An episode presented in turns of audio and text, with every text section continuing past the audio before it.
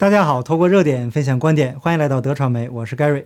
今天的内容呢是中共内斗加剧，有人不听习近平的指挥，那凡事都有因果，不能信口胡说。中共内斗加剧是正在发生的结果，但它不是最后的结果。那是什么原因造成内斗加剧呢？那我们先来看看中国目前的真实现状。最近呢，中共的大刀是左右挥舞，继续平稳地保持着自攻的节奏。尤其是近几年红火的直播带货行业，被中共一刀下去啊，就只剩下半条命了。那从直播一姐被杀鸡儆猴以后，过去做的风生水起、被养肥的主播，现在是人人自危，生怕这个杀猪刀啊就砍向自己。岁月静好的声音已经听不见了，取而代之的是一个难字。那么到底有多难呢？从很多中国大陆朋友分享的视频来看。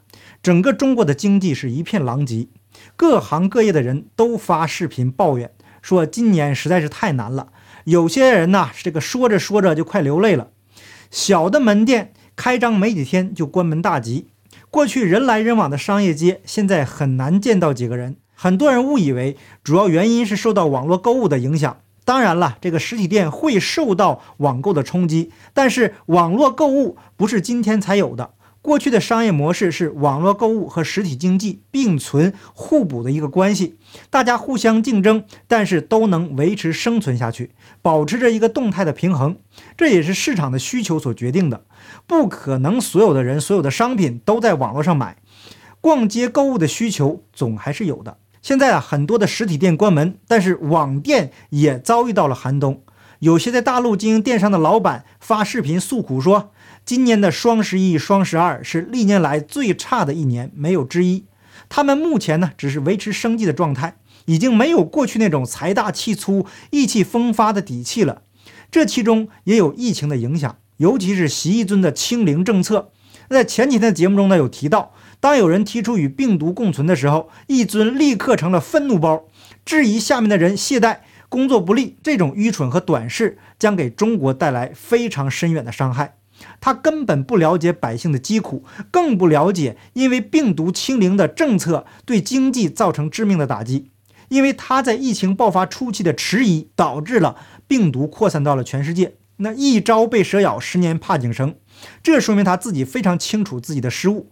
因为他要亲自指挥、亲自领导，想要控制一切，但是所有的事情都被他搞砸了。现在为了避免疫情初期的失误，他用病毒清零的极端政策去弥补他当初的失误，结果对中国造成了更大的伤害。那过去中共用不可持续、断子绝孙的方式发展经济，那改革开放以来，各种各样的问题都被经济快速发展的表象所掩盖。因为大家都有钱赚，所以歌舞升平、醉生梦死。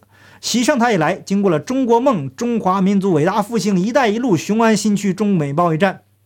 这几轮折腾下来呀，中共这点家底儿基本上被他败光了。那据说呀，朱镕基在私下的场合曾经骂习近平是个败家子儿。相信呢，和朱镕基持有相同观点的党内大佬不在少数，所以才有了人民日报的文章。这篇文章充满了战斗气息，很多反习派大佬眼看着中共的江山被习近平给折腾死，一定会非常的痛心疾首。就说这个清零政策吧，动不动就封城、全员核酸检测。且不说这个全员检测的过程啊，会不会再交叉感染？就说这个封城的政策，拿一个饭店为例，曾经有一对哈尔滨的夫妻，眼看着全部积蓄开起来的饭店，结果一个客人都没有。夫妻俩这个夫妻两个人呐是抱头痛哭。虽然没有客人呢，但房租还要交，中共各种敲骨吸髓的收费也一分都不能少的往上交，否则呢就面临更严重的后果。但一轮一轮的封城下来，能坚持住的实体商铺还有多少呢？除非是自己的房子，或者是过去积累了丰厚的家底儿，才有能力啊这个坚持下去。那也是啊坐吃山空的节奏呀。那到目前为止，各国政府都在尽力的、尽可能的减少百姓的负担。最直接的办法就是发钱。那当然了，这种直接发钱的做法也会造成通货膨胀。但是至少大家可以活下去。那只要活下去，让经济运转起来，未来就还有希望。那现在中共的政策就剩下喊口号、共同富裕了。哪个行业赚钱就整死哪个行业。然后呢，这个行业开始大面积失业。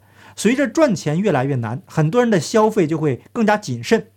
如果没有消费拉动经济，那将是一个死循环。那举个简单的例子，那大家如果没钱去外面吃饭了，饭店就很难经营下去。那在饭店工作的工人就会失业，那给饭店供货的商贩就会减少收入，随之啊上下游的收入减少，大家会更加谨慎的消费。牵一发而动全身。那再加上中共国的体制与不负责任，一场大病足以毁了一个家庭。大家辛辛苦苦工作一辈子，最后大部分人的钱都送给了医院。正因为有这样一座座大山压在老百姓的头上，大多数中国人呢才会省吃俭用，把一部分钱存起来，准备将来被医院收割。这还是不够，当人离开人世以后呢，还会被火葬场和墓地再收割一把。那国内的朋友都知道，当然了，我说的是普通百姓，中共的根正苗红的马列子孙除外，因为他们早就过上按需分配、共产共妻的生活了。那支撑马列子孙这种奢靡生活的，正是底层艰难活着的中国百姓。中共上层的一部分马列子孙也看到，如果再任由习近平这么折腾下去，一旦整个体制崩溃，他们的好日子也就过到头了。那这些人的子孙后代也就没机会再收割韭菜了。这是反习的马列子孙所不能接受的，所以他们想尽一切办法要把做中国梦的习一尊给拉下马。而且这个局势啊越来越紧迫，再不动手可能就没机会了。因为一尊呢已经布局好要在这个位置上做到死了。那目前这个矛盾已经到了不可调和的程度，所以人民日报才发出檄文。十二月二十二日，也就是今天，人民日报发表文章，题目是“团结成一块坚硬的钢铁”。向全党喊话，要求团结统一，那要求维护习近平的领导和权威。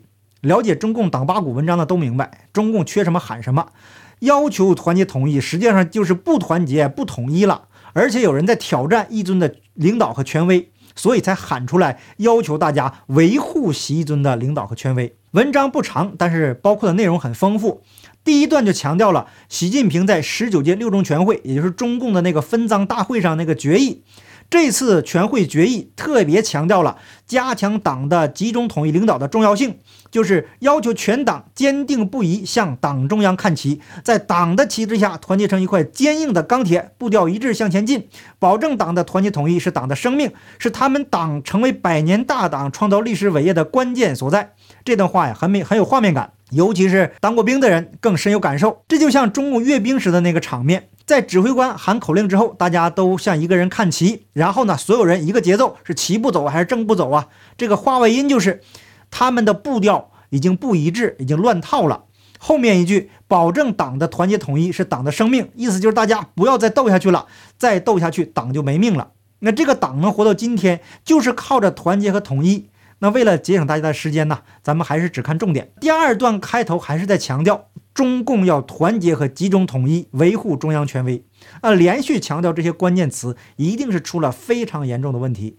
那接着呢，是把习近平的穷折腾描绘为战胜了风险挑战，解决了许多长期想解决而没解决的难题。那一尊解决问题的方法，就是制造更多严重的问题来掩盖中共过去的问题。过去的发展当然存在诸多问题，但是问题的根源在于中共的体制。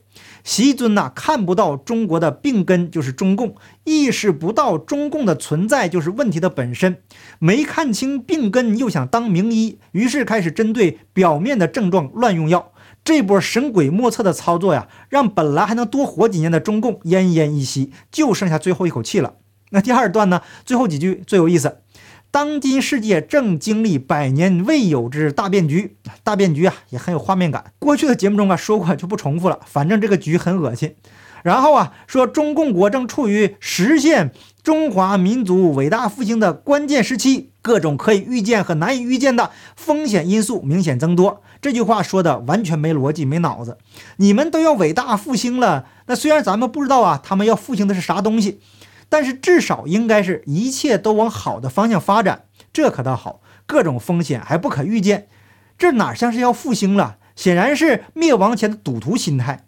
他第二段结尾再度强调加强和维护党的团结统一，再一次告诉大家目前党内是多么的不团结，这是非常明显的矛盾公开化啊。文在文章第三部分又告诉我们，习一尊到底他要做什么？开头啊又强调了团结统一，并且说呀这个马克思主义是基础。那接着呢，号召多读原文，勤学原文，深悟原理，准确把握这一思想核心要义。这是习近平愚蠢透顶的地方。他要走马克思原教旨主义道路，可是啊，历史已经完全的证明了马克思那一套是完全行不通的，对世界造成了巨大的灾难。前东欧社会主义阵营的崩塌，还有前苏联的倒台，那这些国家呢，在实现共产主义的过程中，都付出了巨大的代价。共产主义走到哪里，哪里就是无止境的斗争啊、贫穷、饥荒和死亡。那我个人相信，习近平脑子里的马克思主义毒素来自王沪宁。前几天有文章已经披露，王沪宁是中国最危险的人物。那习近平的教育水平有限，哪有什么原理基础啊？都是王沪宁背后在操盘的。那具体内容呢？有人已经深入的解读了，我这里也不再重复。后面文章呢是赤裸裸的警告，说新的征程上。我们必须进一步全面加强党的纪律建设，坚持用严明的纪律管全党、治全党。这里的意思啊，就是谁敢不服，就拿中共黑帮的帮规制裁。总之啊，这个习近平是铁了心要走共产主义老路。那历史经验一再的告诉我们，这注定是一场将要失败的赌注。那如果反对习近平的人同样打着共产主义旗号，也一定会以失败告终。大家都死抱着共产党不放，那习近平会认为他自己才是正宗的马克思主义的守护者，这就跟恐怖分子的教派斗争一样，那注定啊是要一起走向毁灭的。目前看来啊，中共内部的矛盾已经走向了水火不容。即使一方胜利，唯一正确的做法也是解体中共，实现司法独立、官员财产公开、全民免费医疗和教育，建立完整配套的制度，避免社会福利被滥用等等，建立起相对公平公正的社会制度。人民对于养老和未来的医疗没有负担了，自然会舍得消费，也敢于放心去创造财富，经济啊也会慢慢的好起来。在各种制度运转起来的同时啊，恢复中国人传统的道德价值观，这也是社会走向和解的根本，更是中国人未来的出路。否则呀，将面临无解的困局，所有人都将承受巨大的灾难。好，感谢你的点赞、订阅、留言、分享，我们下期节目见，拜拜。